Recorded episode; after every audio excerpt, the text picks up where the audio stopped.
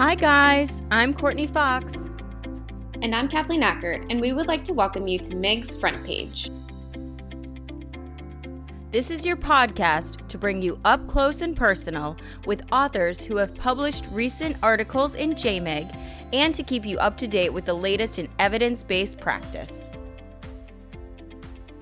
You know, to date, uh, there are no guidelines to recommend routine hysterectomy for B R C A carriers.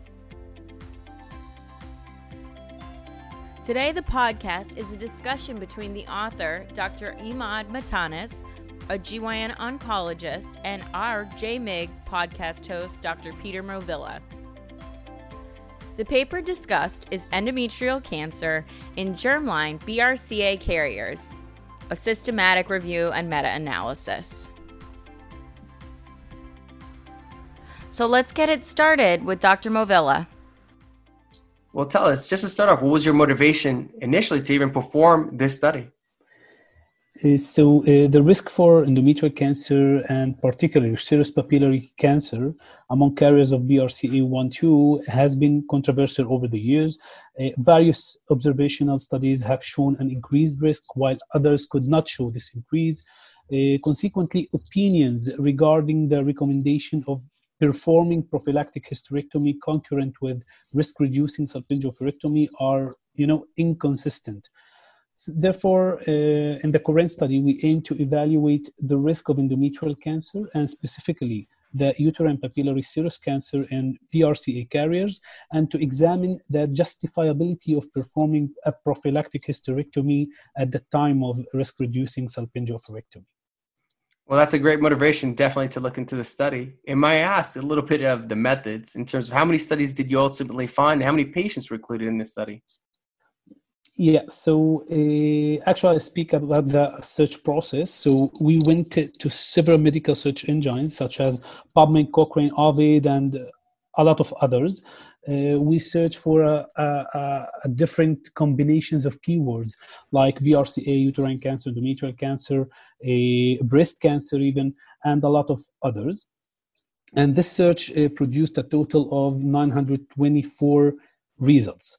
After duplicate removal, we stayed with six hundred three uh, papers, and each title and abstract were reviewed by two reviewers. It was myself and Doctor Leron Kogan, uh, a gynae onc from uh, Shaaretz Sedeq uh, in uh, Jerusalem. Uh, eventually, we end up with forty-one full texts that we uh, selected and we fully reviewed. Uh, we read all the papers, and after this review, uh, thirty uh, papers were excluded for different reasons, such as like case reports, editorials, different types of cancers, and et cetera. And eventually we stayed with eleven studies. So eventually we had eleven studies that were included in the final meta-analysis uh, with follow-up period of uh, range between two point four and twenty-six years. Well, that is no easy task. It sounds like a lot of work to kind of get those yeah, numbers. Yeah, yeah, I agree. Well, let's get to the nitty-gritty of your paper. What were your findings in terms of the total prevalence of endometrial cancer amongst B R C A patients, and then specifically papillary serous carcinoma histology?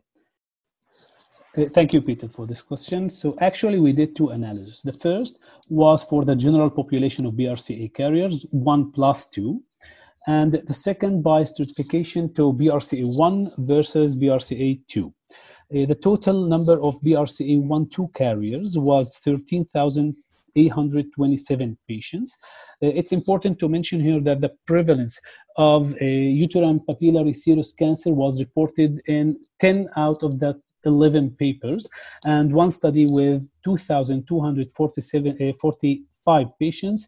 Uh, they didn't provide the number of the uterine serous papillary cancer. So the pooled prevalence, and it's the highlight, the pooled prevalence rates of endometrial cancer uh, was zero point five nine percent, and for uterine papillary serous cancer, it was zero point one six percent. eighty-two patients with endometrial cancer and nineteen patients with serous, uterine serous papillary cancer. When we differentiate uh, between B R C A one and B R C A two, there were nine studies that reported the specific prevalence uh, by uh, the type of the mutation, and the endometrial cancer prevalence was zero point six two percent among B R C A one, and it was higher than B R C A two. For B R C A two, it was zero point four seven percent, with risk ratio of one point one eight. In regard to uterine uh, serous papillary cancer, the prevalence was zero point two percent for B R C A one versus zero point zero eight percent for B R C A two, with risk ratio of one point three nine. Okay. So how does this compare to the general population then in terms of endometrial and uterine papillary serous carcinomas, so that we get to counsel these patients specifically at time of the risk-reducing sublingual oophorectomy? Yeah, it's, you know, it's a very interesting question, uh, Peter. Uh, endometrial cancer affects, we know that endometrial cancer affects mainly postmenopausal women, and the average age for women uh, diagnosed with endometrial cancer is sixty.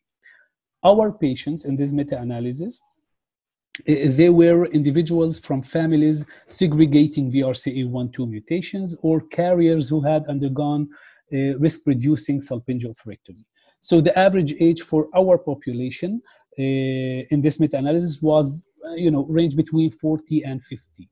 Again, the average for endometrial cancer is sixty. So there is difference in ages. So it's, it's kind of very difficult to compare between the two prevalences, the general population yeah. and the prevalence in our study.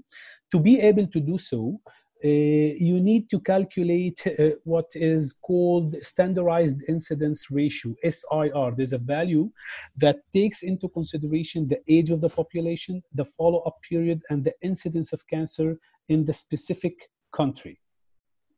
And to do such an analysis and a meta-analysis that includes eleven different studies from eleven different cohorts from eleven different uh, countries, uh, it's kind of undoable. It's impossible.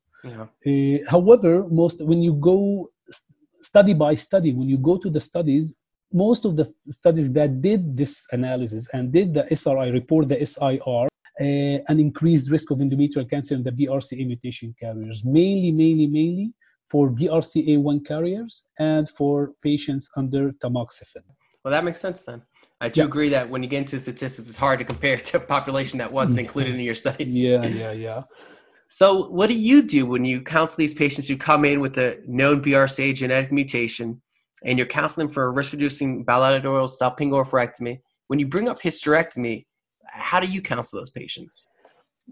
You know, to date, uh, there are no guidelines to recommend routine hysterectomy for B R C A carriers. So uh, the decision on hysterectomy should be tailored individually.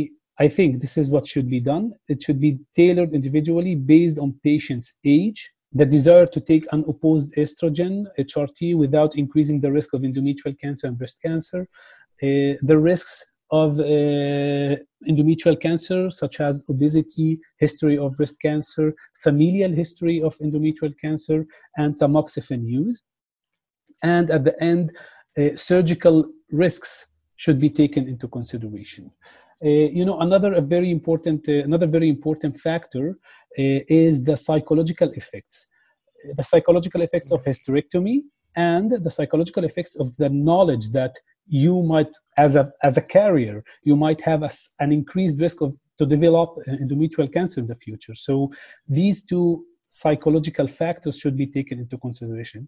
So I think it's essential to have a thorough pre-operative discussion with the patient, show the patients all the information that we have, and uh, uh, advantages, risks should be uh, discussed with the patient regarding the procedure. Uh, my tendency is to, yes, recommend hysterectomy for B R C A one carriers and for sure for patients under tamoxifen.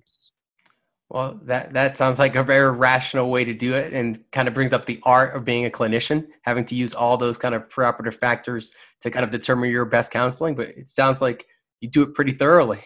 Yeah, thank you. Thank well, you I just so want to say I really enjoyed reading this paper. This was a topic that, you know, not, not, definitely comes up when patients, uh, you know, have a new genetic mutation. And I imagine these are things we're going to see come in play as we start understanding more genetic mutations, the ones that we have undetermined significance for now, but definitely for the B R C A patients coming to our clinics for risk-reducing surgery. When they ask about hysterectomy, I'm definitely going to pull up your paper and talk yeah, to him about yeah, it. Yeah, you can use it free. Feel free to use it. Yeah. Well, thank you so much for your time. I, I hope you have a great so day. Much. Thank you so much, Peter. Have a good day. You too. And stay safe. And that's all for today. Thank you so much for listening. And remember to stay tuned for more M I G's Front Page.